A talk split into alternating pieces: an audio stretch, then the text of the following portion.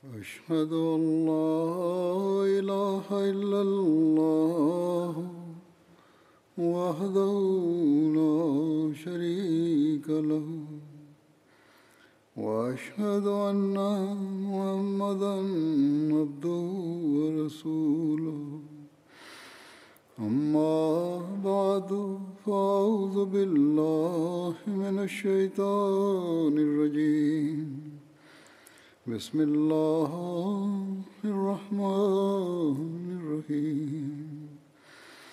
Alhamdulillahi Rabbil Alameen. Ar-Rahman ar-Rahim.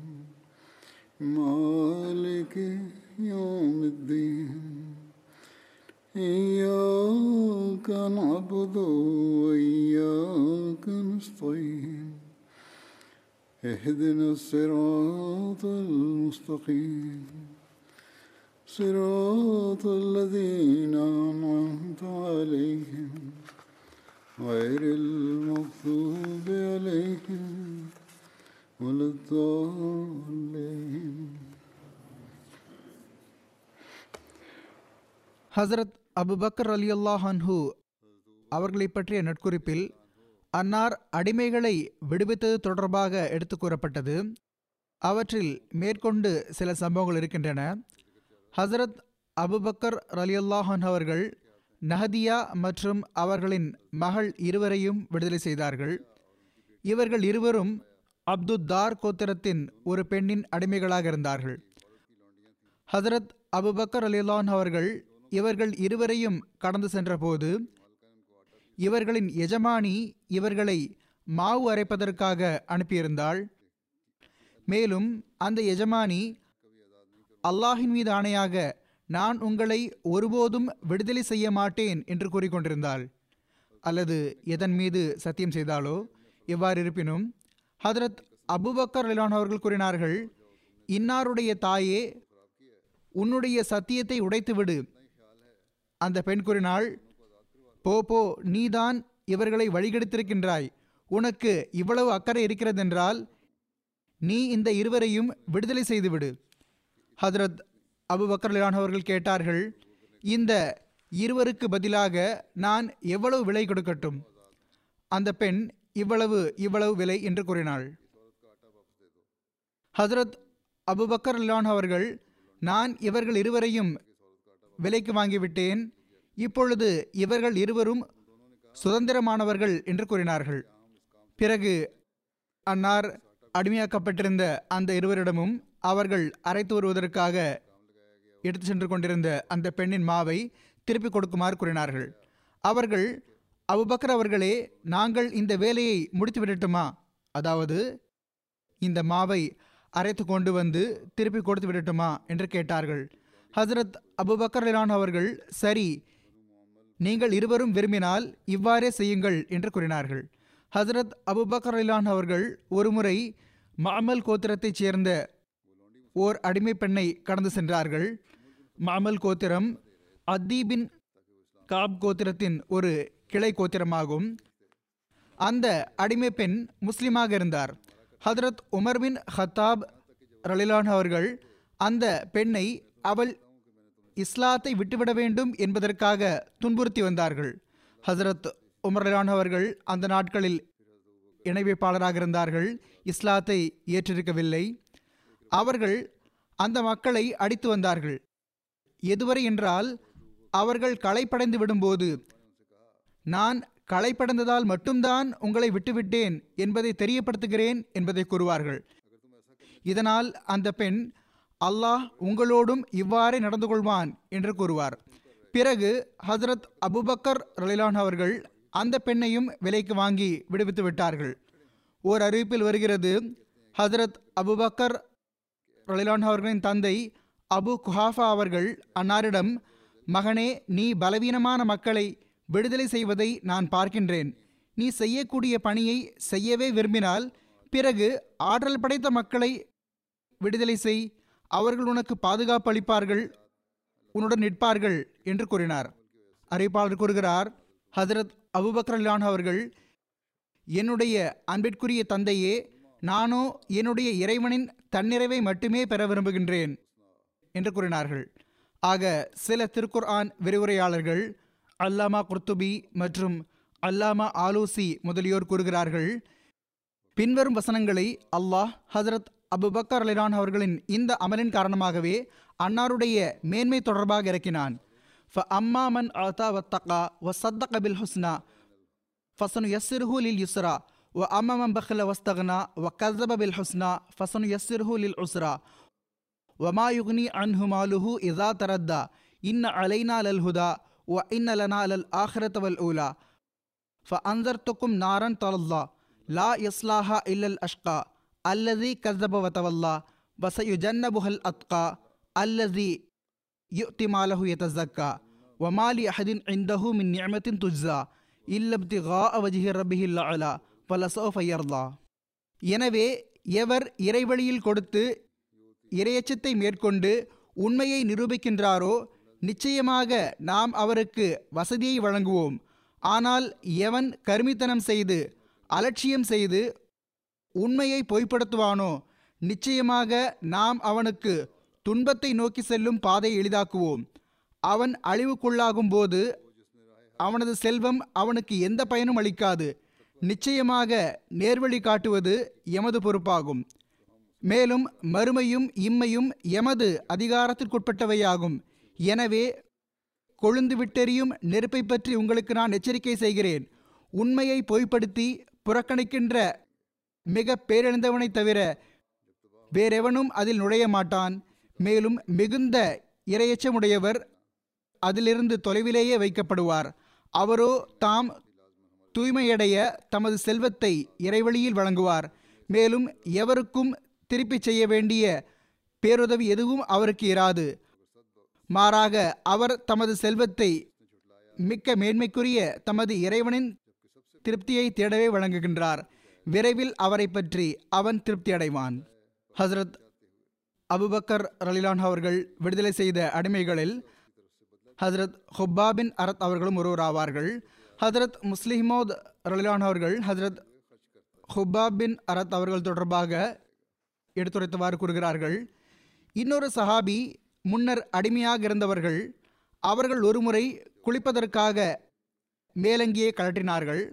ஒருவர் அருகில் நின்று கொண்டிருந்தார்.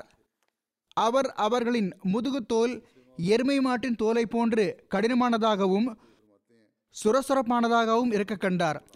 அவர் அதை பார்த்து வியப்படைந்து விட்டார். அவர் அவர்களிடம், உங்களுக்கு எப்போதிருந்து இந்த நோய் இருக்கிறது? உங்களுடைய முதுகின் தோல் விலங்கின் தோலை போன்று கடினமானதாக தென்படுகிறதே என்று கேட்டார். இதை கேட்டு அவர்கள் சிரித்தார்கள். ஹஜ்ரத் ஹொபாப் அவர்கள் சிரித்தவாறு கூறினார்கள், நோயெல்லாம் எதுவும் கிடையாது. நாங்கள் இஸ்லாத்தை ஏற்றுக்கொண்ட போது எங்களுடைய எஜமானன் எங்களுக்கு தண்டனை கொடுக்க தீர்மானித்தான். எனவே கொதிக்கும் மணலில் எங்களை படுக்க வைத்து எங்களை அடிக்க ஆரம்பித்து விடுவான். நாங்கள் முஹம்மதை ஸல்லல்லாஹு அலைஹி வஸல்லம் ஏற்பதில்லை என கூறுங்கள் என்று கூறுவான். நாங்கள் அதற்கு பதில் கொடுக்கும் வகையில் ஷஹாதத் கலிமாவை சொல்லிவிடுவோம். இதனால் அவன் மீண்டும் அடிக்க ஆரம்பித்து விடுவான். இவ்வாறும் அவனுடைய கோபம் தணியாத போது எங்களை கற்களில் போட்டு இழுக்கப்பட்டு வந்தது. எழுதுகிறார்கள், அரபு நாட்டில் முழுமை பெறாத வீடுகளை தண்ணீரிலிருந்து காப்பாற்றுவதற்காக வீட்டிற்கு அருகில் ஒரு வகையான கற்களை போட்டு விடுவார்கள். அதை பஞ்சாபி மொழியில் கங்கர் என்று கூறுவார்கள். இது மிகவும் கடுமையான சுரசுரப்பு கொண்ட ஒரு கூர்மையான கல்லாகும். தண்ணீர் பாய்வதனால் சுவர்களுக்கு எந்த பாதிப்பும் ஏற்பட்டுவிடக்கூடாது என்பதற்காக மக்கள் இதை சுவர்களுக்கு அருகில் போட்டுவிடுவார்கள். ஆக அந்த சஹாபி கூறினார்கள், நாங்கள் இஸ்லாத்தை நிராகரிக்காத போது மக்கள் எங்களை அடித்து அடித்து களைத்து விடும்போது பிறகு எங்களின் கால்களில் கயிறு கட்டி அந்த சுரசுரப்பான கற்களில் இழுத்துச் செல்லப்படும். நீங்கள் பார்ப்பது அந்த அடி உதைகள் மற்றும் இழுத்துச் சென்றதன் விளைவாக ஏற்பட்ட தடயம்தான். ஆக ஆண்டாண்டு காலமாக அவர்கள் மீது அநீதி அளிக்கப்பட்டது. கடைசியில் ஹஜ்ரத் அபுபக்கர் ரலியல்லாஹு அவர்களால் இதை பொறுத்து கொள்ள முடியவில்லை. அன்னார் தமது சொத்தின் பெரும் பங்கை விற்று அந்த மக்களை விடுவித்தார்கள். பிறகு ஹஜ்ரத் அபுபக்கர் ரலியல்லாஹு அவர்கள் அடிமைகளை விடுதலை செய்தது தொடர்பாக எடுத்துரைத்தவாறு ஒரு இடத்தில் ஹதரத் இரண்டாவது ஹலிஃபத்துல் மசி ரலியல்லாஹன் அவர்கள் கூறுகிறார்கள், ஹஜ்ரத் ரசூலுல்லாஹி சல்லல்லாஹு அலைஹி வஸல்லம் அவர்கள் மீது ஈமான் கொண்ட இந்த அடிமைகள் பல்வேறு சமுதாயங்களைச் சேர்ந்தவர்களாக இருந்தார்கள். இவர்களில் அபிசீனியாவைச் சேர்ந்தவர்களும் இருந்தார்கள், உதாரணமாக ஹதரத் பிலால் ரலியல்லாஹு அவர்கள், ரோமானியர்களும் இருந்தார்கள், உதாரணமாக ஹதரத் சோஹேப் ரலியல்லாஹு அவர்கள், பிறகு இவர்களில் கிறித்தவர்களும் இருந்தார்கள், உதாரணமாக ஹஜ்ரத் ஜுபேர் மற்றும் சோஹேப் ரலியல்லாஹு அன்ஹும் அவர்கள், இணை வைப்பாளர்களும் இருந்தார்கள், உதாரணமாக ஹஜ்ரத் பிலால் மற்றும் ஹஜ்ரத் அம்மார் ரலியல்லாஹு அன்ஹும் அவர்கள். ஹஜ்ரத் பிலால் ரலியல்லாஹு அன்ஹு அவர்களை அவர்களின் எஜமான் கொதிக்கும் மணலில் படுக்க வைத்து அவர்களின் மேல் ஒரு பாறையை வைத்து விடுவான், அல்லது நெஞ்சில் ஏறி குதிப்பதற்காக இளைஞர்களை நியமித்து விடுவான். ஹதரத் அபூபக்கர் அவர்கள் அவர்களுக்கு இழைக்கப்பட்ட இந்த அநீதியை கண்டபோது அவர்களின் எஜமானனுக்கு அவர்களின் விலையை கொடுத்து அவர்களை விடுதலை செய்துவிட்டார்கள். ஒருமுறை ஹதரத் அபூபக்கர் அலிலான் அவர்கள் அபிசீனியா சிலை எண்ணினார்கள்.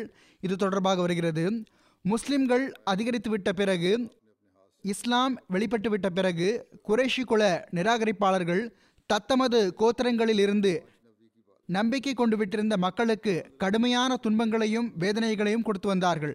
அவர்கள் அந்த மக்களை அவர்களின் மார்க்கத்தை விட்டு விலக்கிவிட வேண்டும் என்பதே அவர்களின் குறிக்கோளாக இருந்தது. இதனால் ஹஜ்ரத் ரசூலுல்லாஹி சல்லல்லாஹு அலைஹி வஸல்லம் அவர்கள் நம்பிக்கை கொண்டவர்களிடம், நீங்கள் பூமியில் பரவிவிடுங்கள், நிச்சயமாக அல்லாஹ் உங்களை உண்டு திரட்டி விடுவான் என்று கூறினார்கள். சஹாபா, நாங்கள் எங்கே செல்லட்டும் என்று பணிவுடன் கேட்டார்கள். அன்னார், அந்த பக்கம் என்று தமது கையால் அபிசீனியாவின் பூமியின் பக்கம் சைகை செய்து கூறினார்கள். இது ரஜப் மாதம் நபவி 5ஆம் ஆண்டு விஷயமாகும். ஹசரத் ரசூலுல்லாஹி சல்லல்லாஹு அலைஹி வஸல்லம் அவர்களின் கட்டளையின் பேரில் 11 ஆண்களும் 4 பெண்களும் அபிசீனியாவிற்கு ஹிஜ்ரத் செய்து சென்றார்கள். முஸ்லிம்கள் அபிசீனியாவிற்கு ஹிஜ்ரத் செய்து சென்ற பிறகு ஹதரத் அபூபக்கர் ரலியல்லாஹு அவர்கள் மீதும் துன்பமளிக்கப்பட்டது. இதனால் அன்னாரும் அபிசீனியாவை நோக்கி ஹிஜ்ரத் செய்ய எண்ணினார்கள். ஆக இது தொடர்பாக புகாரியின் அறிவிப்பில் இவ்வாறு வருகிறது, ஹதரத் ஐஷா ரலியல்லாஹு அவர்கள் கூறுகின்றார்கள், முஸ்லிம்களுக்கு கஷ்டம் கொடுக்கப்பட்ட போது ஹதரத் அபூபக்கர் ரலியல்லாஹு அவர்கள் ஹிஜ்ரத் செய்யும் நோக்கத்துடன் அபிசீனியாவை நோக்கி புறப்பட்டார்கள். அன்னார் பர்குர் ரிமாத் என்ற இடத்தை அடைந்த போது, பர்குர் ரிமாத் என்பது ஏமன் நாட்டின் ஒரு நகரமாகும். அது மக்காவுக்கு அடுத்து 5 இரவுகள் பயண தொலைவில் கடலோடு இணைந்த பகுதியாகும். அப்போது அவர்களை இப்னு தஜனா சந்தித்தார். அவர் காரா கோத்திரத்தின் தலைவராவார். அவர், அபூபக்கரே, எங்கே செல்கின்றீர்கள் என்று கேட்டார். ஹதரத் அபூபக்கர் அவர்கள், என்னுடைய சமுதாயம் என்னை வெளியேற்றிவிட்டது, இப்போது நான் பூமியில் சுற்றித் திரிந்து என்னுடைய இறைவனை வழிபட்டு வர விரும்புகின்றேன் என்று கூறினார்கள். இப்னு தஜனா கூறினார், உங்களை போன்ற மனிதர் தானே நாட்டை விட்டு வெளியேறுவதும் கிடையாது, வெளியேற்றப்படவும் கூடாது. நீங்களோ மறைந்து போன நட்பண்புகளை செயலாற்றுகின்றீர்கள், உறவுகளை பேணுகின்றீர்கள், களைத்து சோர்ந்து போகக்கூடியவர்களின் சுமைகளை சுமக்கின்றீர்கள், விருந்தோம்பல் செய்கின்றீர்கள், உண்மையான துன்பங்களில் உதவி புரிகின்றீர்கள். ஒரு இடத்தில் இவ்வாறு மொழிபெயர்க்கப்பட்டிருக்கிறது, அதாவது வறியவர்களுக்கு சம்பாதித்து கொடுத்து வந்துள்ளீர்கள், உறவினர்களுடன் நல்ல முறையில் நடந்து கொள்கிறீர்கள், ஆதரவற்றவர்களை தாங்கி பிடிக்கின்றீர்கள், விருந்தோம்பல் செய்யக்கூடியவராவீர்கள், உண்மைக்கு சிரமங்கள் ஏற்படும் போது உதவி செய்கின்றீர்கள் என்று கூறினார். பிறகு அந்த நபர், நான் உங்களுக்கு அடைக்கலம் கொடுக்கின்றேன், திரும்பி செல்லுங்கள், உங்கள் நாட்டிலேயே உங்கள் இறைவனை வணங்குங்கள் என்று கூறினார். இப்னு தஜனாவும் நடந்தார். ஹதரத் அபூபக்கர் அவர்களுடன் மக்காவுக்கு வந்தார். மேலும் குறைஷி கோத்திரத்தின் நிராகரிப்பாளர்களின் தலைவர்களை சந்தித்து அவர்களிடம் கூறினார், அபூபக்கர் போன்ற மனிதர் நாட்டை விட்டு வெளியேறுவதும் இல்லை, வெளியேற்றப்படுவதும் இல்லை. நீங்கள் மறைந்து போன நட்பண்புகளை நிலைநாட்டும் ஒரு மனிதரையா வெளியேற்றுகின்றீர்கள்?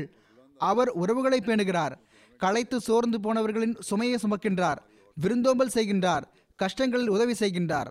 இதை கேட்ட குறைஷியர்கள் இப்னு தஜனாவின் அடைக்கலத்தை ஏற்றுக்கொண்டார்கள். மேலும் ஹதரத் அபூபக்கர் அவர்களுக்கு பாதுகாப்பு வழங்கினார்கள். மேலும் இப்னு தஜனாவிடம் கூறினார்கள், அபூபக்கரிடம் கூறுங்கள், அவர் தமது இறைவனை தமது வீட்டிலேயே வழிபடட்டும், அங்கேயே தொழட்டும், விரும்பியதை ஓதட்டும்.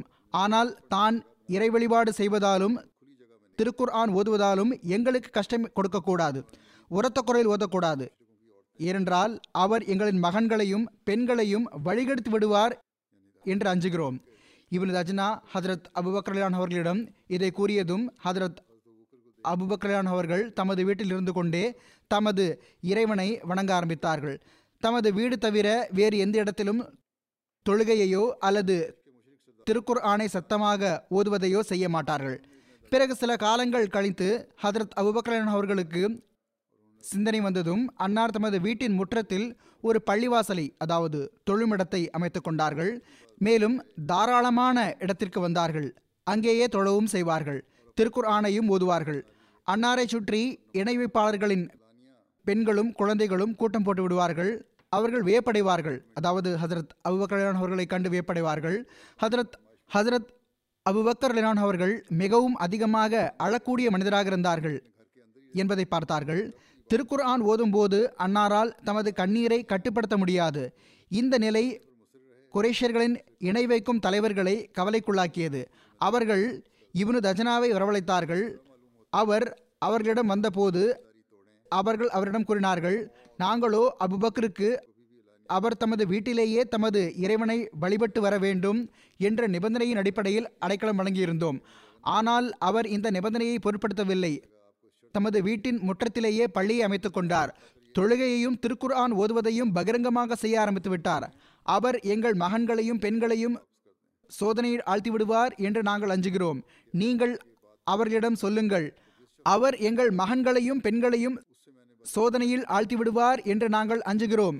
நீங்கள் அவரிடம் சொல்லுங்கள், அவர் தம்முடைய வீட்டிற்குள் இருந்து கொண்டே தமது வழிபாட்டை செய்ய விரும்பினால் செய்யட்டும், இல்லையென்றால் பகிரங்கமாக தொழுவேன் என்று பிடிவாதம் கொள்வாராயின் நீங்கள் அவரிடம் நான் உங்களுக்கு வழங்கியிருந்த பாதுகாப்பு பொறுப்பை திருப்பி கொடுத்து விடுங்கள் என்று கூறிவிடுங்கள். ஏனென்றால் உங்களுடைய பொறுப்பை தகர்ப்பது எங்களுக்கு சரியாகப்படவில்லை.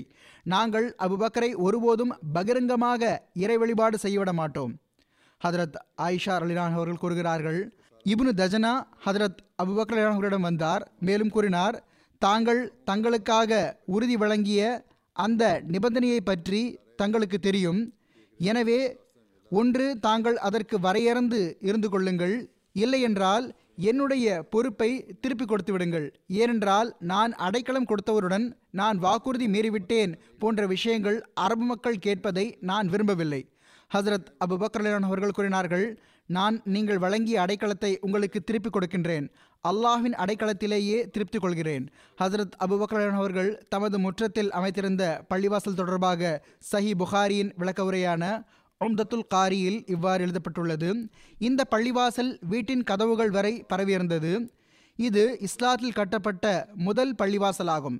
ஹசரத் முஸ்லிம் மவுத் ரலியல்லாஹு அவர்கள் கூறுகிறார்கள், ஹசரத் அபூபக்கர் ரலியல்லாஹு அவர்கள் போன்ற மனிதர் எவர்களுக்கு முழு மக்காவும் நன்றி கடன் பட்டிருந்ததோ அந்த மனிதர் தாம் சம்பாதித்தது எல்லாம் அடிமைகளை விடுதலை செய்வதில் செலவு செய்து வந்தார்கள். அன்னார் ஒருமுறை மக்காவை விட்டு சென்று கொண்டிருந்தார்கள். அப்போது ஒரு தலைவர் அன்னாரை வழியில் சந்தித்தார்.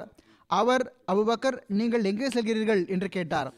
அன்னார், இந்த நகரத்தில் இப்போது எனக்கு பாதுகாப்பு இல்லை, இப்போது நான் வேறு எங்கோ செல்கின்றேன் என்று கூறினார்கள்.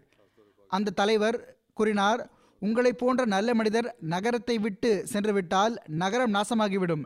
நான் உங்களுக்கு அடைக்கலம் கொடுக்கின்றேன், நீங்கள் நகரத்தை விட்டு செல்லாதீர்கள். அன்னார் அந்த தலைவரின் அடைக்கலத்தில் திரும்பி வந்துவிட்டார்கள்.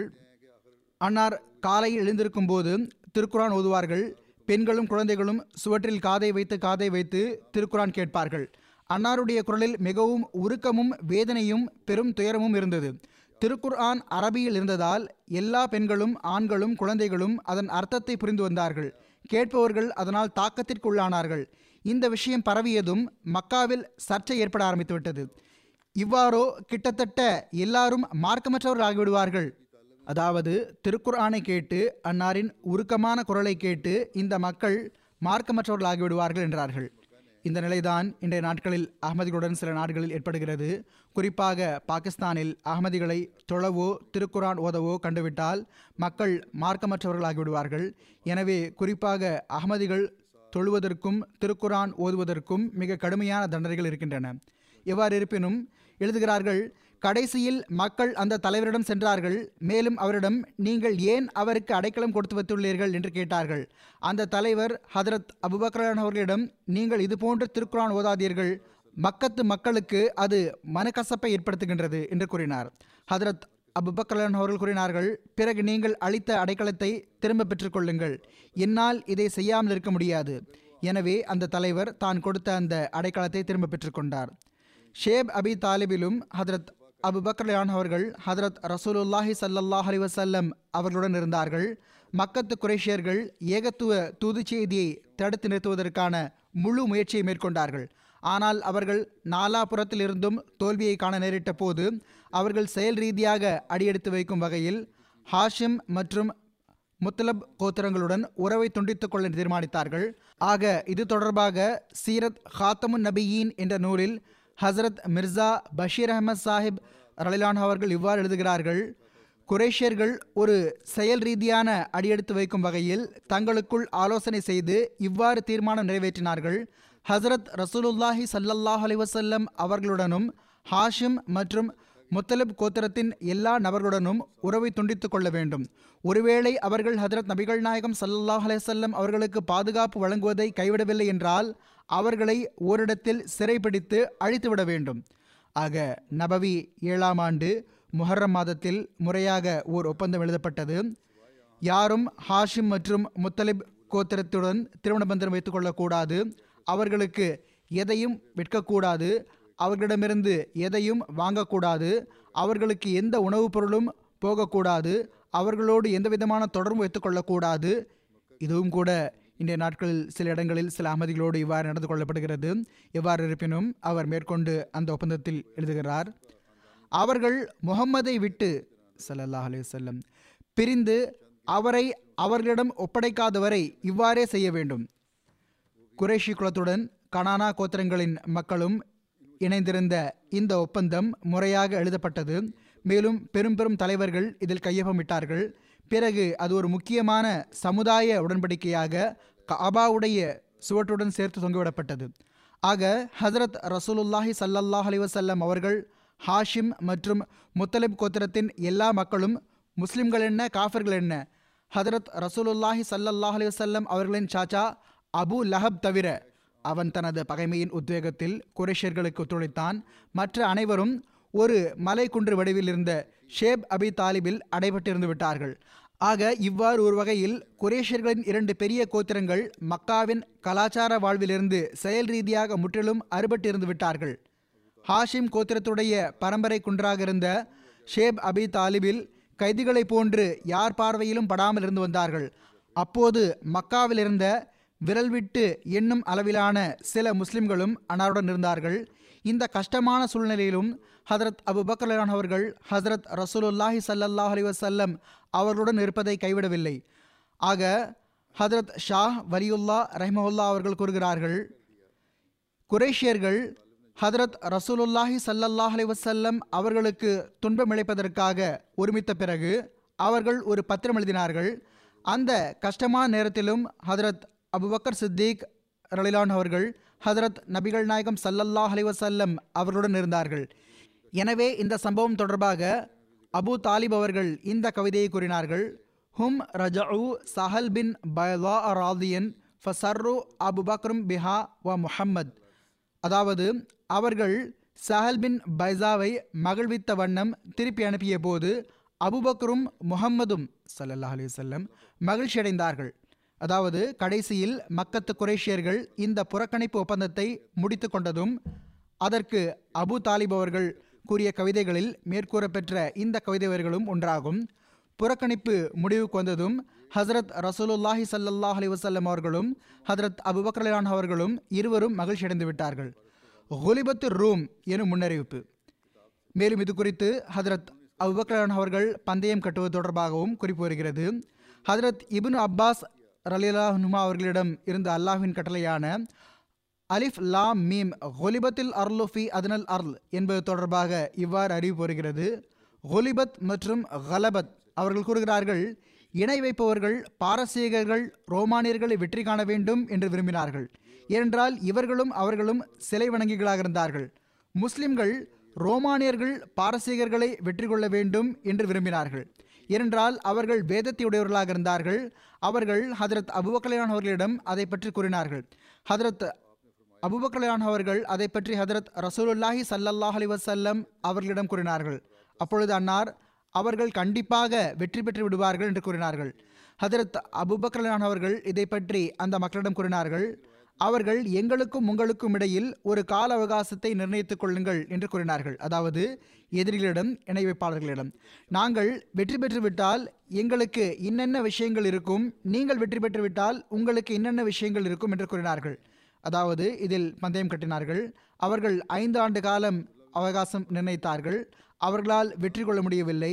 அவர்கள் இதை பற்றி ஹஜ்ரத் ரசூலுல்லாஹி ஸல்லல்லாஹு அலைஹி வஸல்லம் அவர்களிடம் கூறிய போது அன்னார், நீங்கள் இதைவிட அதிகம் ஏன் நிர்ணயித்துக் கொள்ளவில்லை என்று கேட்டார்கள். அறிவிப்பாளர் கூறுகிறார், அன்னார் 10ஐ குறிப்பிட்டதாக நினைக்கின்றேன். இது திருமதியில் உள்ள அறிவிப்பாகும், அந்த விளக்க உரையின் அறிவிப்பாகும். சஹி புகாரியின் ஓர் அறிவிப்பில் மிகவும் கம்பீரமான முறையில் நிறைவேறிய ஹஜ்ரத் ரசூலுல்லாஹி ஸல்லல்லாஹு அலைஹி வஸல்லம் அவர்களின் 4 முன்னறிவிப்புகள் குறிப்பிடப்பட்டுள்ளன. இந்த முன்னறிவிப்புகளில் ரோமாபுரியின் வெற்றியின் முன்னறிவிப்பும் ஒன்றாகும். ஆக மஸ்ரூக் அறிவிக்கின்றார்கள், நாங்கள் ஹதரத் அப்துல்லா பின் மஸ்ஊத் அவர்களிடம் இருந்தோம். அவர்கள் கூறினார்கள், மக்கள் முகந்திருப்புகிறார்கள் என்பதை ஹதரத் நபிகள் நாயகம் ஸல்லல்லாஹு அலைஹி வஸல்லம் அவர்கள் பார்த்தபோது அன்னார் கூறினார்கள், அல்லாஹ்வே 7 ஆண்டு கால பஞ்சத்தை எவ்வாறு ஹதரத் யூசுப் அல் இஸ்லாம் அவர்களின் காலத்தில் 7 ஆண்டு கால பஞ்சத்தை ஏற்படுத்தினாயோ அவ்வாறே பஞ்சத்தை ஏற்படுத்துவாயாக. ஆக அந்த மக்களுக்கு எந்த அளவு பஞ்சம் ஏற்பட்டது என்றால் அது எல்லா பொருட்களையும் இல்லாமல் செய்துவிட்டது. எதுவரை என்றால் கடைசியில் அவர்கள் தோள்கள், இறந்த விலங்குகள் மற்றும் நாற்றமடிக்கும் பிணங்களை எல்லாம் உண்டார்கள். அவர்களில் யாராவது ஒருவர் வானத்தை பார்த்தால் பசியின் காரணமாக அவருக்கு புகை மட்டும்தான் தென்பட்டு வந்தது. அந்த 4 முன்னறிவிப்புகளை பற்றிய குறிப்பில் அதில் ஒரு சம்பவம் இதுவாகும். அபு சுஃபியான் அன்னாரிடம் வந்தார். அவர் அன்னாரிடம், முஹம்மதே ஸல்லல்லாஹு அலைஹி வஸல்லம், தாங்களோ அல்லாஹுக்கு கட்டுப்பட வேண்டும் என்றும் உறவுகளை பேண வேண்டும் என்றும் கட்டளையிடுகின்றீர்கள். இதோ பாருங்கள், உங்களின் சமுதாயம் அழிவுக்குள்ளாகிவிட்டது. அல்லாஹ்விடம் இவர்களுக்காக துவா செய்யுங்கள். அல்லாஹ் கூறினான், வானம் தெளிவான புகையை கொண்டு வரும் அந்த நாளுக்காக காத்து கொண்டிருங்கள். நாம் பெரிய அளவில் பிடிக்கும் அந்த நாளில் நிச்சயமாக நீங்கள் இவற்றை மீண்டும் செய்வீர்கள். எனவே அந்த பெரிய பிடி பத்ர் நாளில் ஏற்பட்டது. எனவே புகை தண்டனை, கடுமையான பிடிப்பு, லிசாமா பற்றிய முன்னறிவிப்பு மற்றும் ரோமாபுரி பற்றிய முன்னறிவிப்பு, இந்த எல்லா விஷயங்களும் வெளிப்பட்டுவிட்டன. இது சஹி புகாரின் அறிவிப்பாகும். இந்த ஹதீஸின் விளக்க உரையில் அல்லாமா பத்ருத்தீன் ஒயைனி அவர்கள் ரோமாபுரி குறித்த முன்னறிவிப்பை பற்றி எழுதுகிறார்கள். பாரசீகர்களுக்கும் ரோமானியர்களுக்கும் இடையே போர் நடந்தபோது முஸ்லிம்கள் பாரசீகர்கள் மீது ரோமானியர்கள் வெற்றி கொள்வதை விரும்பினார்கள். ஏனென்றால் ரோமானியர்கள் வேதத்தையுடையவர்களாக இருந்தார்கள். ஆனால் குறைஷி குல காஃபர்கள் பாரசீகர்கள் வெற்றி பெறுவதை விரும்பினார்கள். ஏனென்றால் பாரசீகர்கள் நெருப்பை வணங்கக்கூடியவர்களாக இருந்தார்கள். குறைஷி குல காஃபர்களும் சிலை வணங்கி கொண்டிருந்தார்கள். ஆக இந்த விஷயத்தில் ஹதரத் அபூபக்கர் அவர்களுக்கும் அபு ஜஹலுக்கும் இடையில் பந்தயம் போடப்பட்டது. அதாவது அவர்கள் ஏதோ ஒரு விஷயத்தில் தங்களுக்குள் சில ஆண்டுகளை கால அவகாசமாக நினைத்து கொண்டார்கள். ஹதரத் ரசூலுல்லாஹி ஸல்லல்லாஹு அலைஹி வஸல்லம் அவர்கள் பிஸ் எனும் சொல் அங்குள்ளது. அந்த பிஸ் என்பது 9 ஆண்டுகள் அல்லது 7 ஆண்டுகளை குறிக்கிறது. எனவே கால அவகாசத்தை அதிகரித்து விடுங்கள் என்று கூறினார்கள். பிறகு ஹதரத் அபூபக்கர் அவர்கள் இவ்வாறே செய்தார்கள். எனவே ரோமானிய மக்கள் வெற்றி பெற்று விட்டார்கள். அல்லாஹ் கூறுகின்றான், அலிஃப் லாம் மீம் ஹொலிபத் ரூம் ஃபி அதனல் அர்லி வஹும் மிம் பாதி கலபிஹிம் சயகலிபூன் ஃபி பித்இசினீன் லில்லாஹில் அம்ரு மின் கப்லு வமிம் பாத் வ யோமைதின் யஃப்ரஹுல் முமினூன் பினஸ்ரில்லா. பொருள், அனல்லாஹு அலமு அலிஃப் லாம் மீம் உடைய பொருள், அதாவது நான் அல்லாஹ் எல்லாரையும் விட அதிகம் அறிந்தவன். ரோமானியர்கள் வெற்றி கொள்ளப்பட்டனர் அருகிலுள்ள நாட்டில். மேலும் அவர்கள் தங்கள் தோல்விக்கு பின் வெற்றி பெறுவர் 3 லிருந்து 9 ஆண்டுகளுக்குள். இதற்கு முன்னும் பின்னும் ஆட்சி அதிகாரம் அல்லாஹ்வுக்கே உரியதாகும். மேலும் அந்நாளில் நம்பிக்கையாளர்கள் மகிழ்வார்கள். அது அல்லாஹ்வின் உதவியினால் ஏற்படும். ஷேபி கூறுகிறார்கள், பந்தயம் கட்டுவது அப்போது ஆகுமானதாக இருந்தது. ஹதரத் மிர்சா பஷீர் அஹமத் சாஹிப் ரலிலான் அவர்கள் தொடர்பாக எழுதுகிறார்கள், இஸ்லாத்திற்கு முன்னும் இஸ்லாத்தின் ஆரம்ப காலத்திலும் நாகரீகம் அடைந்த எல்லா நாடுகளிலும் எல்லாரையும் விட ஆற்றல் படைத்த அதிகம் விசாலமான அரசாங்கங்கள் 2 இருந்தன. பாரசீக அரசு மற்றும் ரோமானிய அரசு. இந்த 2 ராஜ்யங்களும் அரபு நாட்டிற்கு அருகில் இருந்தன. பாரசீக அரசு அரபு நாட்டின் வடகிழக்கு திசையில் அமைந்திருந்தது மற்றும் ரோமானிய அரசு வடமேற்கில் அமைந்திருந்தது. ஆக இந்த ராஜ்யங்களின் எல்லைப்புறங்கள் இணைந்திருந்தன. எனவே சிலவேளை அவர்களுக்கு மத்தியில் போர்களும் அவ்வப்போது நடந்து வந்தன. எந்த காலத்தை பற்றி குறிப்பிடப்படுகிறதோ அந்த காலத்திலும் இந்த ராஜ்யங்கள் எந்நேரமும் போர்களுக்கு ஆயத்தமானவையாக இருந்தன. இந்த முன்னறிவிப்பு செய்யப்பட்ட போது அது எப்படிப்பட்ட காலமாக இருந்ததென்றால், பாரசீக அரசாங்கம் ரோமானிய அரசாங்கத்தை தனக்கு கீழாக்கிவிட்டிருந்தது. அதன் பல விலையுயர்ந்த பகுதிகளை பிடுங்கிவிட்டிருந்தது. தொடர்ச்சியாக அதை தோற்கடித்து கொண்டே இருந்தது. குரேஷியர்கள் சிலை வணக்கம் செய்யக்கூடியவர்களாக இருந்தார்கள். கிட்டத்தட்ட இதுவே பாரசீகர்களின் மதமாகவும் இருந்தது. எனவே மக்கத்து குரேஷியர்கள் பாரசீகத்தின் இந்த வெற்றிகளால் மிகவும் மகிழ்ச்சியடைந்திருந்தார்கள். ஆனால் முஸ்லிம்கள் ரோமானிய அரசாங்கத்தோடு அனுதாபம் கொண்டிருந்தார்கள். ஏனென்றால் ரோமானிய அரசாங்கம் கிறித்தவ அரசாங்கமாக இருந்தது. மேலும் கிறித்தவர்கள் பேதத்தையுடையவர்களாக இருப்பதன் காரணத்தினாலும் ஹதரத் ஈசா அலி இஸ்லாம் அவர்களோடு தொடர்புடையவர்களாக இருந்த காரணத்தினாலும் சிலை வணக்கம் செய்யக்கூடிய மற்றும் தீயை வழிபடக்கூடிய சமுதாயங்களை காட்டிலும் முஸ்லிம்களுக்கு மிகவும் நெருக்கமானவர்களாக இருந்தார்கள். இப்படிப்பட்ட நிலையில் ஹஜ்ரத் ரசூலுல்லாஹி ஸல்லல்லாஹு அலைஹி வஸல்லம் அவர்கள் அல்லாஹ்விடமிருந்து செய்தி பெற்று இவ்வாறு முன்னறிவிப்பு செய்தார்கள்: இப்பொழுது ரோமாபுரி பாரசீகத்திடம் தோல்வியடைகிறது. ஆனால் சில ஆண்டு காலத்திற்குள் அவர்கள் பாரசீகர்களின் மீது ஆதிக்கம் பெற்று விடுவார்கள். மேலும் அந்நாளில் நம்பிக்கை கொண்டவர்கள் மகிழ்ச்சியடைவார்கள். இந்த முன்னறிவிப்பை கேட்டு முஸ்லிம்கள், அவர்கள் ஹஜ்ரத் அபூபக்கர் அவர்களின் பெயரும் குறிப்பாக குறிப்பிடப்படுகிறது, அவர்கள் அனைவரும் எங்கள் இறைவன் அண்மையில் ரோமாபுரி பாரசீகத்தை வெற்றி கொள்ளும் என்று கூறியுள்ளான் என்று மக்காவில் பொது அறிவிப்பு செய்ய ஆரம்பித்தார்கள். குரேஷியர்கள், இந்த முன்னறிவிப்பு உண்மையானது என்றால் வாருங்கள் நாம் பந்தயமிட்டுக் கொள்வோம் என்று பதிலளித்தார்கள். அப்போது வரை இஸ்லாத்தில் பந்தயமிடுவது தடை செய்யப்பட்டிருக்கவில்லை. ஹதரத் அபூபக்கர் அவர்கள் அதை ஏற்றுக்கொண்டார்கள். குரேஷி குல தலைவர்கள் மற்றும் ஹதரத் அபூபக்கர் அவர்களுக்கு இடையில் வெற்றி தோல்வியை அடிப்படையாக கொண்டு சில ஒட்டகங்கள் பந்தயமாக வைக்கப்பட்டன. மேலும் 6 ஆண்டுகள் கால அவகாசமாக நியமிக்கப்பட்டது. ஆனால் ஹதரத் நபிகள் நாயகம் ஸல்லல்லாஹு அலைஹி வஸல்லம் அவர்களுக்கு இது குறித்த தகவல் கிடைத்ததும் அன்னார் கூறினார்கள்: 6 ஆண்டு கால அவகாசம் நியமிப்பது தவறாகும். அல்லாஹ்வோ கால அவகாசம் தொடர்பாக பிடை சினீன் எனும் சொற்களை பயன்படுத்தியுள்ளான். அது அரபு மொழிநடை அடிப்படையில் 3 ஆண்டிலிருந்து 9 ஆண்டு வரை உள்ள காலகட்டத்திற்காக கூறப்படுகிறது. இது ஹஜ்ரத் நபிகள் நாயகம் ஸல்லல்லாஹு அலைஹி வஸல்லம் அவர்கள் மக்காவிலேயே இருந்த அந்த காலத்தில் நடந்த சம்பவமாகும். ஹிஜ்ரத் அப்பொழுது நடைபெற்றிருக்கவில்லை. இதற்கு பிறகு குறிப்பிட்ட காலத்திற்குள்ளேயே போரானது திடீரென்று தலைகீழாக மாறிவிட்டது. ரோமாபுரி பாரசீகத்தை ஆதிக்கம் பெற்று சிறிது காலத்திலேயே தமது பகுதிகள் அனைத்தையும் திரும்ப பெற்றுக்கொண்டது. இது ஹிஜ்ரத்திற்கு பிறகு நடந்த சம்பவமாகும். ஹிஜ்ரத்திற்கு பிறகு ரோமானியர்கள் வெற்றி கண்டுவிட்டார்கள். ஹதரத் முஸ்லிம் மவுத் ரலிலான் அவர்கள் இது தொடர்பாக இவ்வாறு எடுத்துரைத்தார்கள்: ஹஜ்ரத் ரசூலுல்லாஹி ஸல்லல்லாஹு அலைஹி வஸல்லம் அவர்கள் மக்காவில் இருந்த காலகட்டத்தில் அரபு நாட்டில் இந்த செய்தியை பிரசித்தி பெற்றது. அதாவது, ஈரானியர்கள் ரோமானியர்களை தோற்கடித்து விட்டனர். இதனால் மக்காவாசிகள் மிகவும் மகிழ்ச்சி அடைந்தனர். நாமும் இணை வைப்பவர்கள், ஈரானியர்களும் இணை வைப்பவர்கள், ஈரானியர்கள் ரோமானியர்களை தோல்வியடை செய்வது ஒரு நல்ல சகுனமாகும். இதனுடைய பொருள் என்னவென்றால், மக்கத்து மக்களும் ஹதரத் முகமது ஸல்லல்லாஹு அலைஹி வஸல்லம் அவர்களை வெற்றி கொண்டு விடுவார்கள். இவ்வாறு அவர்கள் சகுனம் பார்த்தார்கள்.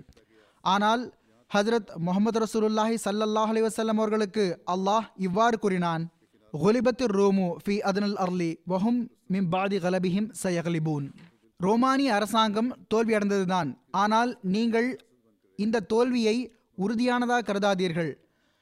தோல்வியடைந்த பிறகு ரோமானியர்கள் பிறகு 9 ஆண்டுகளுக்குள் வெற்றி பெற்று விடுவார்கள். இந்த முன்னறிவிப்பு வெளியானதும் மக்காவாசிகள் கேலி செய்து சிரித்தார்கள். எதுவரை என்றால், ஹதரத் அபூபக்கர் அவர்களுடன் சில நிராகரிப்பாளர்கள் 100 ஒட்டகங்கள் பந்தயம் கட்டினார்கள். அதாவது, இவ்வளவு தோல்வியடைந்த பிறகும் ரோமானியர்கள் முன்னேற்றம் கண்டுவிட்டால் நாங்கள் உங்களுக்கு 100 ஒட்டகங்கள் தருவோம். ஒருவேளை இவ்வாறு நிகழவில்லை என்றால் நீங்கள் எங்களுக்கு 100 ஒட்டகங்கள் தர வேண்டும். வெளிப்படையாக பார்க்கும்போதோ இந்த முன்னறிவிப்பு நிறைவேறுவதற்கான சாத்தியம் வெகு தொலைவில் சென்று கொண்டே இருந்தது. சிரியா தோல்விற்கு பிறகு ரோமானிய படை தொடர்ச்சியாக பல தோல்விகளை தழுவிய வண்ணம் பின்தங்கி சென்றது. எதுவரை என்றால், ஈரானிய படைகள் மர்மரா கடலின் கரையோரம் வரை சென்றுவிட்டன. கான்ஸ்டாண்டினோப்பிள் ஆசிய அரசாங்கங்களை விட்டு முற்றிலும் அறுபட்டுவிட்டிருந்தது. ரோமானியர்களின் வலுவான அரசாங்கம் ஒரு சிறிய ஆட்சி பகுதியாக ஆகி மாறிவிட்டிருந்தது. ஆனால் இறைவனுடைய கூற்று நிறைவேற வேண்டியிருந்தது, மேலும் அது நிறைவேறிவிட்டது.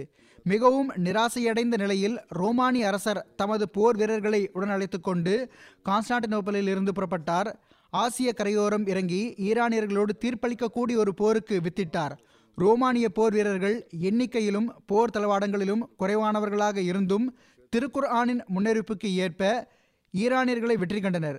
மேலும் ஈரானிய படை எப்படி ஓட்டம் கண்டதென்றால், ஈரானிய எல்லைப்புறத்தை தாண்டி அவர்களின் பாதங்கள் எங்கும் நிலை பெறவில்லை.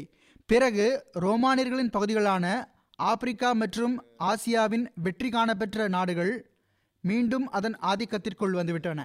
ஹதரத் வாக்களிக்கப்பட்ட மசி இஸ்லாம் அவர்கள் கூறுகிறார்கள், ஹதரத் அபுபக்கரலான் அவர்கள் அபு ஜஹலோடு பந்தயம் போட்ட பிறகு, மேலும் திருக்குர்ஆனின் இந்த முன்னறிவிப்பு நிபந்தனைக்கு அடிப்படையாக கொடுக்கப்பட்ட போது, அதாவது அலிஃப் லாம் மீம் ஹொலிபத்து ரோமு ஃபி அதனல் அர்லி வஹும் மிம் பாதி கலவிஹிம் சையகலிபூன், மேலும் 3 ஆண்டு காலங்கள் அதற்காக நியமிக்கப்பட்ட போது, ஹஜ்ரத் ரசூலுல்லாஹி ஸல்லல்லாஹு அலைஹி வஸல்லம் அவர்கள் முன்னறிவிப்பின் வடிவத்தை கண்டு உடனடியாக தொலைநோக்கு பார்வையால் செயல்பட்டவாறு இந்த நிபந்தனையை சற்று மாற்றி அமைக்குமாறு ஹஜ்ரத் அபூபக்கர் அவர்களிடம் கூறினார்கள். மேலும் பிசியுசினின் என்ற சொற்கள் தொகுப்பாகும், அது பெரும்பாலும் 9 ஆண்டுகள் வரையிலான காலகட்டத்தை குறிக்கிறது என்று கூறினார்கள். பிறகு ஹஜ்ரத் ரசூலுல்லாஹி ஸல்லல்லாஹு அலைஹி வஸல்லம் அவர்கள் கோத்திரங்களுக்கு முன்னால் தம்மை முன்வைத்தல், அதாவது தமது வாதத்தை முன்வைத்தல், மேலும் ஹஜ்ரத் அபூபக்கர் அவர்கள் அன்னாருடன் உறுதுணையாக நிற்றல், அல்லாஹ் தனது மார்க்கத்தை வெற்றி பெறச் செய்வதற்கும் கண்ணியமும் மரியாதையும் வழங்குவதற்கும் தன்னுடைய வாக்குறுதியை நிறைவேற்றுவதற்கும் எண்ணிய போது ஹஜ்ரத் ரசூலுல்லாஹி ஸல்லல்லாஹு அலைஹி வஸல்லம் அவர்கள் ஹஜ் நாட்களில் வெளியே புறப்பட்டார்கள். மேலும் அன்சாரின் கோத்திரங்களான அவுஸ் மற்றும் ஹஸ்ரஜ் கோத்திரங்களை சந்தித்தார்கள். அன்னார் ஹஜ் நாட்களில் தமது வாதத்தை முன்வைத்தார்கள். எல்லா ஆண்டும் ஹஜ் நாட்களில் அன்னார் செய்து வருவதை போன்றே. ஆக ஓர் அறிவிப்பில் குறிப்பிடப்பட்டுள்ளது, ஹஜ்ரத் அலிபின் அபி தாலிப் எடுத்துரைக்கின்றார்கள், அல்லாஹ் தனது தூதர் ஸல்லல்லாஹு அலைஹி வஸல்லம் அவர்களுக்கு அன்னார் தம்மை அரபு நாட்டு கோத்திரங்களுக்கு முன் எடுத்து வைக்குமாறு ஆணை பிறப்பித்த போது, நானும் ஹதரத் அபூபக்கர் அவர்களும் ஹதரத் நபிகள் நாயகம் ஸல்லல்லாஹு அலைஹி வஸல்லம் அவர்களுடன் மினாவை நோக்கி சென்றோம். எதுவரை என்றால், நாங்கள் அரபு நாட்டின் ஒரு சபையை சென்றடைந்தோம். ஹதரத் அபூபக்கர் அவர்கள் முன்னால் சென்றார்கள். அவர்கள் பரம்பரைகளை பற்றி அதிகம் அறிந்து வைத்திருந்தார்கள். அவர்கள், நீங்கள் எந்த சமுதாயத்தைச் சேர்ந்தவர்கள் என்று கேட்டார்கள். அவர்கள் ரபியா கோத்திரம் என்று கூறினார்கள். ஹதரத் அபூபக்கர் அவர்கள் ரபியா கோத்திரத்தின் எந்த கிளை கோத்திரத்தைச் சேர்ந்தவர்கள் என்று கேட்டார்கள். அவர்கள் ஜுஹல் கோத்திரம் என்றார்கள். பிறகு ஹதரத் அலி ரலியல்லாஹு அவர்கள் கூறுகிறார்கள், பிறகு நாங்கள் அவுஸ் மற்றும் ஹஸ்ரஜ் கோத்திரத்தின் சபையிடம் சென்றோம். இந்த மக்களுக்கே ஹதரத் நபிகள் நாயகம் ஸல்லல்லாஹு அலைஹி வஸல்லம் அவர்கள் அன்சார் என்று பெயர் வழங்கினார்கள். ஏனென்றால் அவர்கள் அன்னாருக்கு அடைக்கலம் கொடுப்பதையும் அன்னாருக்கு உதவி புரிவதையும் ஏற்றுக்கொண்டிருந்தார்கள். ஹஜ்ரத் அலி ரலியல்லாஹு அவர்கள் கூறுகிறார்கள், நாங்கள் எழுந்திருப்பதற்குள் அந்த மக்கள் ஹஜ்ரத் ரசூலுல்லாஹி ஸல்லல்லாஹு அலைஹி வஸல்லம் அவர்களிடம் பைய செய்து விட்டார்கள்.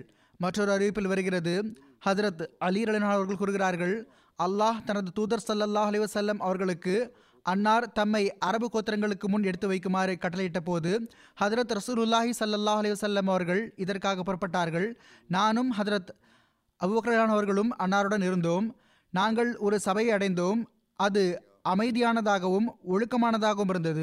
அந்த மக்கள் பெரும் ஆற்றல் பெற்றவர்களாகவும் கண்ணியத்திற்குரியவர்களாகவும் இருந்தார்கள். ஹதரத் அபூபக்கர் அவர்கள் அந்த மக்களிடம், நீங்கள் எந்த கோத்திரத்தைச் சேர்ந்தவர்கள் என்று கேட்டார்கள். அவர்கள் கூறினார்கள், ஷோபான் பின் சாலபா கோத்திரத்தைச் சேர்ந்தவர்கள். ஹதரத் அபூபக்கர் அவர்கள் ஹதரத் ரசூலுல்லாஹி ஸல்லல்லாஹு அலைஹி வஸல்லம் அவர்களை பார்த்து, என்னுடைய தாய் தந்தையர் தங்கள் மீது அர்ப்பணமாகட்டுமாக, இவர்களின் சமுதாயத்தில் இதைவிட கணித்திற்குரியவர் வேறு யாரும் இல்லை என்று கூறினார்கள். அந்த மக்களில் மஃப்ரூக் பின் அம்ர், முசன்னா பின் ஹார்சா, ஹானி பின் கபீசா மற்றும் நோமான் ஆகியோர் இருந்தனர். ஹதரத் ரசூலுல்லாஹி ஸல்லல்லாஹு அலைஹி வஸல்லம் அவர்கள் அந்த மக்களுக்கு முன் இந்த வசனத்தை ஓதினார்கள், குல் தஆலவ் அத்லுமா ஹர்ரம ரப்புக்கும் அலைக்கும் அல்லா துஷ்ரிகு பிஹி ஷையன் வபில் வாலிதைன் இஹ்சானா வலா தக்துலு அவ்லாதக்கும் மின் இம்லாக் நஹ்னு நர்ஸுகுக்கும் வ ஐயாஹும் வலா தக்ரபுல் ஃபவாஹிஷ மா ظஹர மின்ஹா வமா பத்தன் வலா தக்துலு நஃப்ஸல்லத்தி ஹர்ரமல்லாஹு இல்லா பில்ஹக் ஸாலிகும் வஸாகும் பிஹி லஅல்லக்கும் தஅக்கிலூன். இதன் பொருள், நீர் அவர்களிடம் கூறுவீராக, வாருங்கள், உங்கள் இறைவன் உங்களுக்கு தடுத்தவற்றை நான் உங்களுக்கு படித்து காட்டுகின்றேன். நீங்கள் எந்த பொருளையும் அவனுக்கு இணையாக்காதீர்கள்.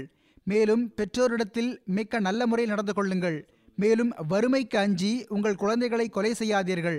நாமே உங்களுக்கும் அவர்களுக்கும் உணவளிக்கின்றோம். தீமைகள் வெளிப்படையாயிருப்பினும் மறைமுகமாயிருப்பினும் அவற்றின்பால் நெருங்காதீர்கள். அல்லாஹ் தடுத்துள்ள உயிரை சட்ட அனுமதியின்றி கொலை செய்யாதீர்கள். நீங்கள் விளங்கிக் கொள்வதற்காக அல்லாஹ் உங்களுக்கு இது குறித்து கட்டளையிடுகின்றான்.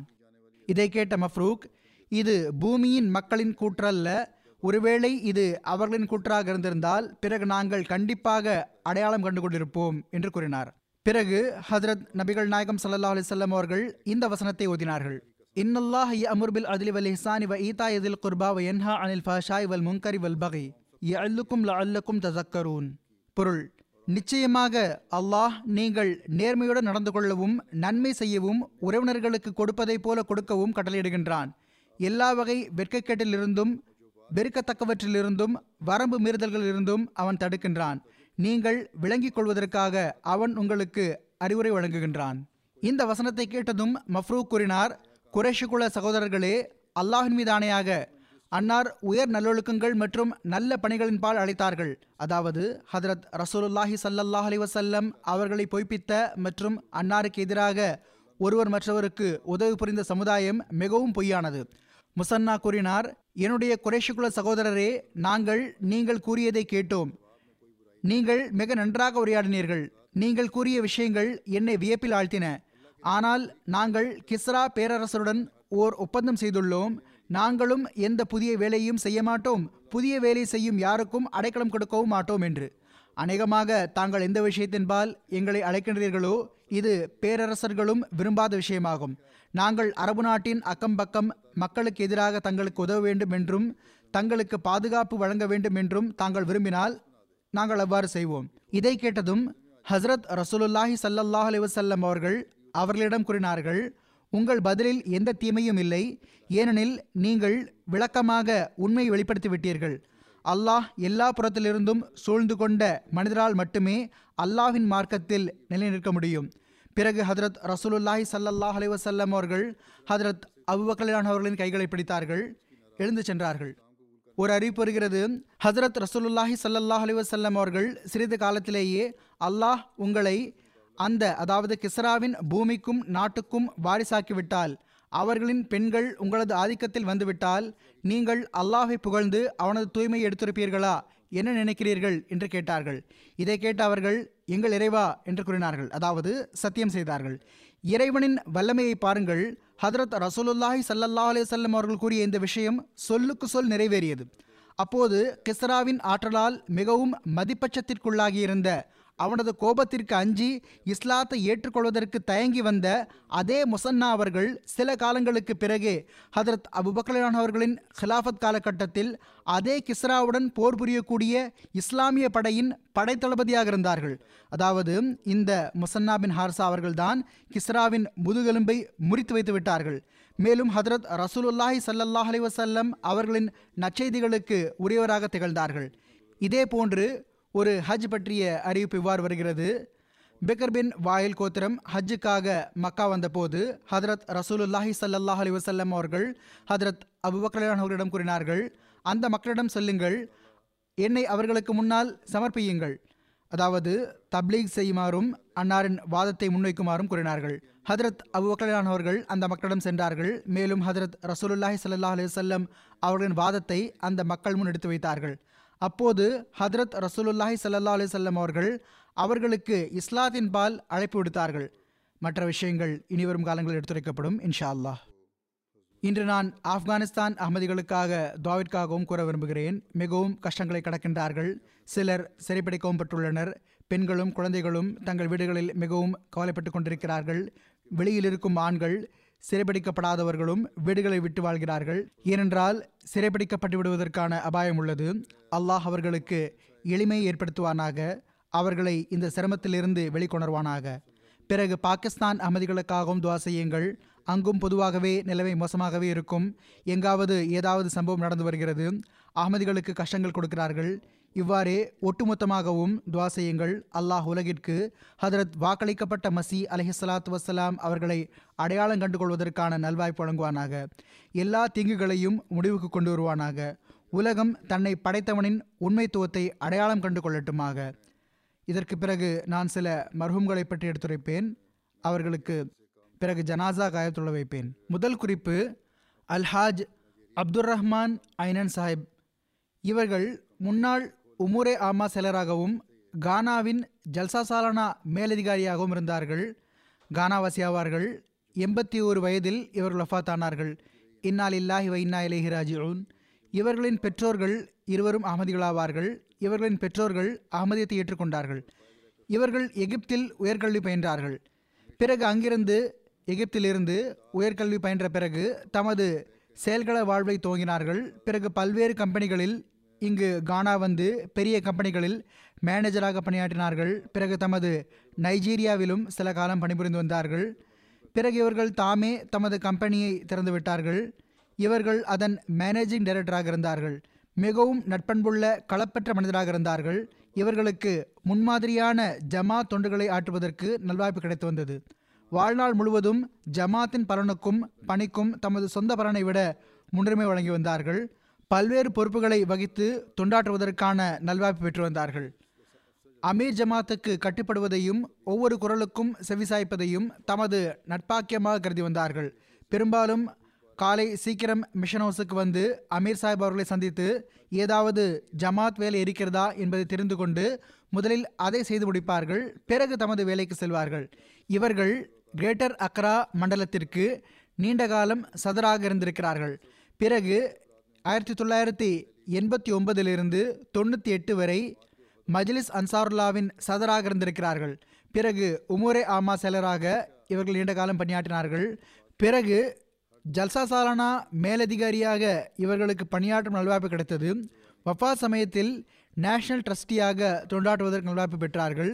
எல்லாருக்கும் உதவுவதற்கு எப்போதும் ஆயத்தமாக இருந்து வந்தார்கள். மிகவும் வள்ளலாக இருந்தார்கள். அனுதாபம் தமது குடும்பத்துடன் வரையறந்து மட்டும் இருக்கவில்லை. மாறாக இவர்களின் வள்ளல் தன்மை அன்பர்கள், நெருங்கியவர்கள் மற்றும் உறவினர்களுடன் மட்டும் இருக்காமல் ஜமாத் மக்களுடனும் மேலும் மத பாகுபாடின்றி பகுதிவாசிகள் அனைவருடனும் இருந்தது. ஜமாத்துக்கு நன்றியுணர்வுள்ளவராகவும் ஹிலாஃபத்துக்காக உயிரை அர்ப்பணிக்கும் வீரராகவும் திகழ்ந்தார்கள். எப்போதும் ஜமாத்தின் பலனுக்கு மற்றெல்லா பலன்களை காட்டிலும் முன்னுரிமை வழங்கினார்கள். எந்த எதிர்ப்பை பற்றியும் எப்போதும் கவலைப்பட்டதில்லை. தஹஜ்ஜு தொழக்கூடியவராக இருந்தார்கள். மிகவும் முறையாக தஹஜ்ஜு தொழக்கூடியவராக இருந்தார்கள். பயணத்திலும் மற்ற நேரத்திலும் எல்லா இடங்களிலும் இதை கடைபிடித்து வந்தார்கள். மூசியாக இருந்தார்கள். இவர்களிடம் சந்தா கொடுக்கும் விஷயத்தில் முறையான தன்மை காணப்பட்டு வந்தது. பின்விட்டு சென்றவர்களில் துணைவியார் மட்டுமல்லாமல் 5 மகன்களையும் 5 மகள்களையும் பின்விட்டு சென்றுள்ளார்கள். கானாவின் முரப்பி ஹாஃபிஸ் முபஷீர் அஹமத் சாஹிப் எழுதுகிறார்கள், இவர்களிடம் அதிகம் நுண்ணறிவு காணப்பட்டது. மிகவும் சுருக்கமாகவும் லாஜிக்காகவும் உரையாடி வந்தார்கள். விரைவில் விஷயத்தின் ஆழம் வரை சென்று விடுவார்கள். போர்டு மீட்டிங் நடந்து கொண்டிருந்த போது ஒரு முறை ஒரு விவகாரம் முன்வந்தது.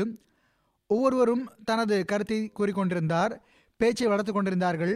இவர்கள் மௌனமாக கேட்டுக்கொண்டிருந்தார்கள். இவர்களின் முறை வந்ததும் இவர்கள் கூறினார்கள், இது தொடர்பாக காலத்தின் ஹலீஃபா அவர்களிடமிருந்து ஒரு தீர்மானம் வந்துவிட்டது.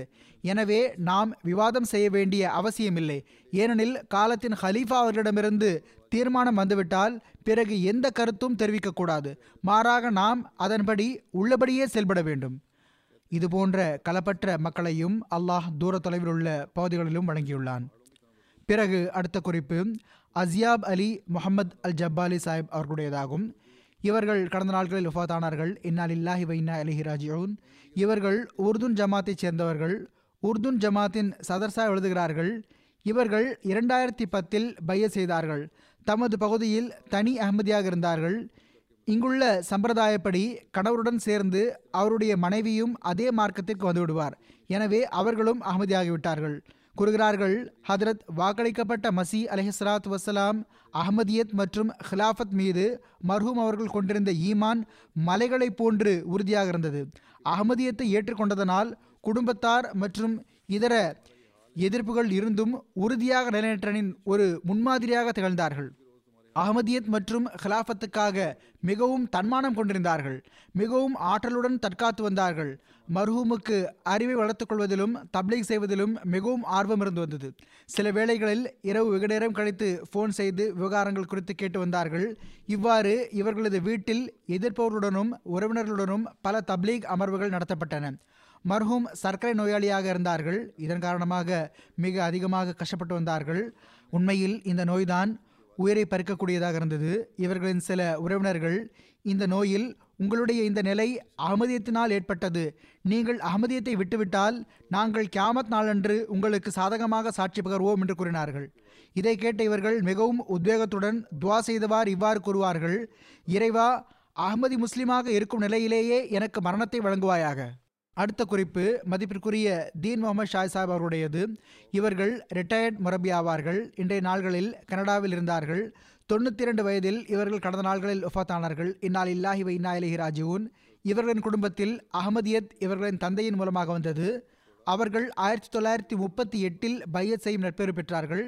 1940 இவர்களின் தந்தையார் இவர்களை காதியான் ஆண்டு மாநாட்டிற்கு உடன் அழைத்துச் சென்றார்கள். அங்கு இவர்களின் தந்தையார் காதியானின் மார்க்க கல்வி சூழலையும் மார்க்க சூழலையும் கண்டு தாக்கமடைந்தார்கள். அதை பார்த்து இவர்களுக்கும் எழுத படிக்க வேண்டும் என்ற ஆர்வம் இருந்தது. காதியானிலேயே இவர்களை 11 வயதில் ஹதரத் மீர் முகமது சாக் சாஹிப் ரலியல்லாஹு அன்ஹு அவர்களின் கண்காணிப்பில் விட்டுவிட்டார்கள். பிறகு அங்கேயே இவர்கள் கல்வி பயின்றார்கள். 1953 இவர்கள் ஜாமியா அஹ்மதியாவில் ஷஹீத் பட்டம் பெற்றார்கள். பாகிஸ்தானின் பல நகரங்களில் முரபியாக பணியாற்றினார்கள். 3-4 ஆண்டுகள் ஃபிஜி தீவுகளில் மிஷனரி இன்சார்ஜாக தொண்டாற்றும் நல்வாய்ப்பு பெற்றார்கள். ரவ்வாவில் நீண்ட காலம் பிரஸ் செக்ரட்டரியாகவும் பணியாற்றும் நல்வாய்ப்பு கிடைத்தது. இவர்கள் 4 நூல்கள் எழுதியது போக பல்வேறு அறிவு கட்டுரைகள் எழுதுவதற்கான நல்வாய்ப்பு பெற்றார்கள். இவர்களுக்கு தப்லீக் செய்ய அதிகம் ஆர்வம் இருந்தது. அன்றாடம் புத்தம் புதிய வழிமுறைகளை கொண்டு வந்தார்கள். அல்லாஹ் நருளால் மூசியாக இருந்தார்கள். பின்விட்டு சென்றவர்களில் துணைவியார் மட்டுமின்றி 2 மகன்களும் 3 மகள்களும் அடங்குவார்கள். அடுத்த குறிப்பு மதிப்பிற்குரிய மியா ரஃபீக் அகமது சாஹிப் அவர்களுடையது. இவர்கள் ஜல்சா சாலனா அலுவலகத்தின் ஊழியராக இருந்தார்கள். 87 வயதில் கடந்த நாட்களில் இவர்கள் வஃபாத் ஆகிவிட்டார்கள். இன்னா லில்லாஹி வ இன்னா இலைஹி ராஜிஊன். இவர்களின் தந்தையார் பெயர் மர்ஹூம் மியா பஷீர் அஹமத் சாஹிப் ஆகும். பாகிஸ்தான் உருவாவதற்கு முன்னரே அவர்கள் காதியானிலிருந்து ஹிஜ்ரத் செய்து கொய்டா வந்துவிட்டார்கள். இவர்களின் தந்தையாருக்கு கொய்டாவின் அமீர் ஜமாத்தாக பணியாற்றும் நல்வாய்ப்பு கிடைத்தது. மியா ரஃபீக் சாஹிப்பின் குடும்பத்தில் இவர்களின் தந்தை வழி பாட்டனாரான ஹதரத் வாக்களிக்கப்பட்ட மசீஹ் இஸ்லாத் வஸ்லாம் அவர்களின் சஹாபி ஹசரத் டாக்டர் அப்துல்லா சாஹிப் அவர்கள் மூலமாக அகமதியத் மலர்ந்தது. 1960 மியா ரஃபீக் அகமது சாஹிப் லாகூர் இன்ஜினியரிங் காலேஜில் மெக்கானிக்கல் இன்ஜினியரிங்கில் பிஎஸ்சி முடித்தார்கள். இதற்கு பிறகு இவர்கள் பல்வேறு நிறுவனங்களில் பணிபுரிந்தார்கள். பிறகு தன்சானியா சென்று விட்டார்கள். 10-15 வருடம், கிட்டத்தட்ட 10 வருடம் தன்சானியாவில் கழித்தார்கள். பிறகு சில காலங்கள் அங்கு ஏதோ ஒரு கம்பெனியில் பணிபுரிந்து வந்ததுடன் கற்பித்தும் வந்தார்கள். தன்சானியாவிலும் இவர்களுக்கு செக்ரட்டரி மாலாக பணியாற்ற நல்வாய்ப்பு கிடைத்தது. 1986 இவர்கள் வக்ஃபி அர்ஜியாக ஜல்சா சாலனா அலுவலகத்தில் தொண்டுகள் ஆட்ட ஆரம்பித்தார்கள். பிறகு 1987 முறையாக ஜல்சா சாலானா அலுவலகத்தில் ஊழியராக பணியாற்ற துவங்கினார்கள். பிறகு 1989 வாழ்வை அர்ப்பணித்து ரவ்வாவின் ஜல்சா சாலனா அலுவலகத்தின் டெக்னிக்கல் துறையில் டெக்னிக்கல் விவகாரங்களின் நிர்வாகியாக தொண்டுகள் ஆட்ட ஆரம்பித்தார்கள். இறுதி மூச்சு வரை இதே தொண்டில் நிலை பெற்றிருந்தார்கள். ஹதரத் மூன்றாவது ஹலிஃபுத்துல் மசி ரஹிமஹுல்லா அவர்கள் இவர்களுக்கு வரன் பார்த்து வைத்தார்கள். ஹதரத் மௌலானா அபுல் அதா சாஹிப் அவர்கள் இவர்களின் நிக்காவை ஓதினார்கள். அல்லாஹ் இவர்களுக்கு 3 மகன்களையும் 1 மகளையும் வழங்கினான். இவர்களின் மகன் கூறுகிறார்கள்: இயக்கம் தொடர்பாக எப்போதாவது எங்காவது ஏதாவது தவறான விஷயம் பேசப்பட்டால் உடனடியாக நிறுத்திவிடுவார்கள், தடுப்பார்கள். இவர்களுக்கு ஹிலாஃபத் மீது அளவு கடந்த அன்பு இருந்தது. ஒருமுறை வீட்டின் ஒரு நபரோ அல்லது வீட்டிற்கு வந்திருந்த விருந்தாளியோ இவர்களிடம், ஜமாத்திலிருந்து உங்களுக்கு கிடைத்திருக்கும் குவார்டர் மிகவும் சிறியதாகும், நீங்கள் கேட்டால் உங்களுக்கு பெரிய வீடு கிடைக்கலாம் என்று கூறினார். இவர்கள் கூறினார்கள்: ஜமாத் என்னை கூடாரத்தில் வைத்தாலும் நான் இருக்க தயார், ஆனால் நான் எந்த கோரிக்கையும் முன்வைக்க மாட்டேன். பிறகு இவர்களின் மகன் எழுதுகிறார்கள்: தந்தையாரின் வஃபாத்துக்கு பிறகு எங்களுக்கு அவர்களின் இந்த ஒரு சிறப்பும் தெரிய வந்தது.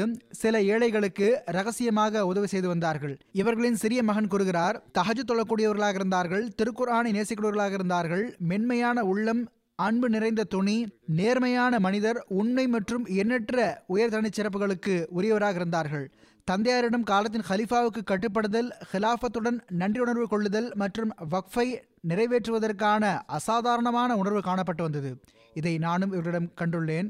மிகவும் ஒழுக்கமான மனிதர், மிகவும் பணிவுடன் ஒவ்வொரு பணியையும் செய்யக்கூடியவர், மேலும் நன்றியுணர்வுடன் தமது பையத்துக்கான உரிமையை செலுத்தக்கூடியவராக இருந்தார்கள். இவ்வாறு எப்படி ஜமாத் பணத்தை மிச்சப்படுத்தலாம், எவ்வாறு குறைந்த செலவில் அதிகம் பலன் பெறலாம் என்றும் இவர்கள் முயற்சி செய்து வந்தார்கள்.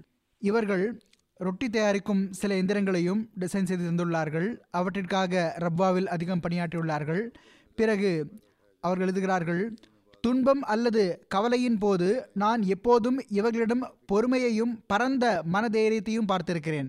பெரும்பாலான நேரங்களில் கவலை அல்லது துன்பத்தின் வேளையில் திருக்குர்ஆன் ஓத கண்டிருக்கிறேன். நோயின் போது வஃபாத்துக்கு முன்னரும் கூட இவர்கள் அவர்களுக்கு சிறிதும் கவலையை உணரவிடவில்லை. எல்லா பணிகளையும் மிகவும் நேர்மையுடனும் உணர்வுடனும் செய்து வந்தார்கள். இது முன்னரும் கூறப்பட்டுவிட்டது. அடுத்த குறிப்பு மதிப்பிற்குரிய கானிதா ஜஃபர் சாஹிப் அவர்களுடையது. இவர்கள் அமெரிக்காவின் முன்னாள் அமீர் ஜமாத் மதிப்பிற்குரிய ஏசானுல்லா ஜஃபர் சாஹிப் அவர்களின் துணைவியார் ஆவார்கள். கடந்த நாள்களில் கார் விபத்தில் இவர்கள் வஃபாத்தாகிவிட்டார்கள். இன்னா லில்லாஹி வ இன்னா இலைஹி ராஜிஊன். 1941 இவர்கள் பிறந்தார்கள். Chaudhry Azam Ali Sahib retired session judge இவர்களின் தந்தை ஆவார்கள். இவர்களின் தாய்வழி பாட்டனார் சௌத்ரி ஃபக்கீர் முகமது சாஹிப் ஆவார்கள். அவர்களுக்கு இந்தியா பாகிஸ்தான் பிரிவினைக்கு பிறகு உடனேயே நாசிர் உமூரே ஆமாவாக பணியாற்றுவதற்கு நல்வாய்ப்பு கிடைத்தது. இவர்கள் பல சிறப்புகளுக்கு உரியவர்களாகவும் முகமலர்ச்சி கொண்ட பெண்மணியாகவும் இருந்தார்கள். ஹிலாஃபத்துடன் எப்பொழுதும் நன்றியுணர்வுள்ள தொடர்பு இருந்தது. அதை இவர்கள் அதிகம் வெளிப்படுத்தவும் செய்திருக்கிறார்கள். மர்ஹூமாவுக்கு திருக்குரானோடு மிக அதிக நேசம் இருந்தது. ஹஜ்ரத் ரசூலுல்லாஹி ஸல்லல்லாஹு அலைஹி வஸல்லம் அவர்களுடனும் ஹஜ்ரத் வாக்களிக்கப்பட்ட மசி இஸ்லாத் அவர்களுடனும் மிக அதிகமான பற்றுறுதி இருந்தது. தமது பிள்ளைகளிடம் இதே நேசம் மற்றும் பற்றுறுதியை உருவாக்குவதற்கு முயற்சி செய்தார்கள். அல்லாஹ்வினரால் மூசியாவாக இருந்தார்கள். பின்விட்டு சென்றவர்களில் கணவர் மட்டுமின்றி 2 மகள்களும் இருக்கிறார்கள். இவர்களுக்கு ஓர் இளம் வயது மகனும் இருந்தார். அவர் பல வருடங்களுக்கு முன்னர் விபத்தில் வஃபாத்தாகிவிட்டிருந்தார். இவர்கள் மிகவும் பொறுமையுடன் இந்த பெரும் துயரத்தை பொறுத்து கொண்டார்கள். ஆஸ்திரேலியா முரப்பி இனாமுல் ஹக் கௌசர் சாஹிப் எழுதுகிறார்கள், இவர்கள் அமெரிக்காவில் இருந்தபோது கூறுகிறார்கள், திருக்குர்ஆன் வகுப்புகள் நடந்து வந்தன. அப்பொழுது இவர்கள் முறையாக கலந்து கொண்டார்கள். மிகவும் தொலைவிலிருந்து பயணம் செய்து வந்தார்கள். இவர்கள் PhD டாக்டர் ஆவார்கள். ஆனால் இவர்களின் இயல்பு மிகவும் எளிமையானதாக இருந்தது. எந்தவிதமான ஒரு கர்வம் அல்லது வெளிக்காட்டும் அம்சம் இருக்கவில்லை. ஏழைகள் மற்றும் தேவையுடையவர்களை மிகவும் கருத்தில் கொண்டு வந்தார்கள். முபல்லிக்மார்களுடன் ஒரு பரிவான தாயை போன்று நடந்து கொண்டார்கள். மிகவும் மரியாதையுடனும் கண்ணியத்துடனும் பழகுவார்கள். மிகவும் பணிவுடன் எல்லா பணிகளையும் செய்வார்கள். காலணி வைக்கும் இடத்தில் காலணிகளை வையுங்கள் என்று பெரும்பாலும் லஜ்னாவிடம் கூறி வருவார்கள். யாராவது வைக்கவில்லை என்றால் தாமே எடுத்து வைத்து இந்த வேலையும் செய்து வந்தார்கள். இதுபோக பள்ளிவாசலை சுத்தப்படுத்துதல் போன்ற பணிகளையும் மிகவும் தன்னடக்கத்துடன் செய்து வந்தார்கள். கூறுகிறார்கள், ஆணவம் அல்லது வெளிக்காட்டுதல் சிறிதும் இருக்கவில்லை. மிகவும் எளிய ஆடை அணிவார்கள். மிகவும் நன்றாக பழகுவார்கள். யாருடனும் எந்த மனக்கசப்பும் இருக்கவில்லை. எல்லாருடனும் மிக நன்றாக பழகி வந்தார்கள். ஹிலாஃபத்திடமிருந்து அறிவிக்கப்படும் எல்லா திட்டங்களுக்கும் செவிசாய்த்து வந்தார்கள். அல்லாஹ் இந்த அனைத்து மர்ஹூம்களுடனும் மஃபிரத்துடனும் கருணையுடனும் நடந்து கொள்வானாக, அந்தஸ்துகளை உயர்த்துவானாக, இவர்களின் சந்ததிகளுக்கும் இவர்களின் அடிச்சுவட்டில் செல்வதற்கான நல்வாய்ப்பு வழங்குவானாக.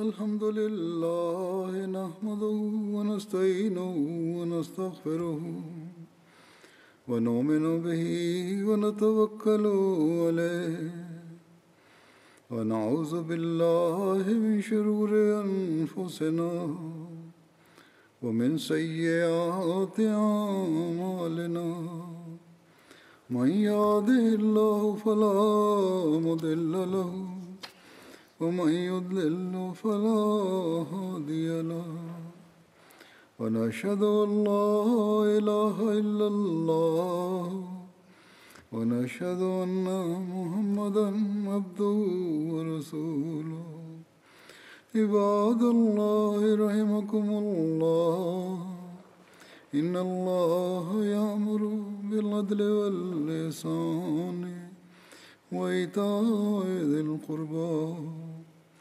وينهى عن الفحشاء والمنكر والبغي يعظكم لعلكم تذكرون اذكروا الله يذكركم وادعوه يستجب لكم ولذكر الله أكبر.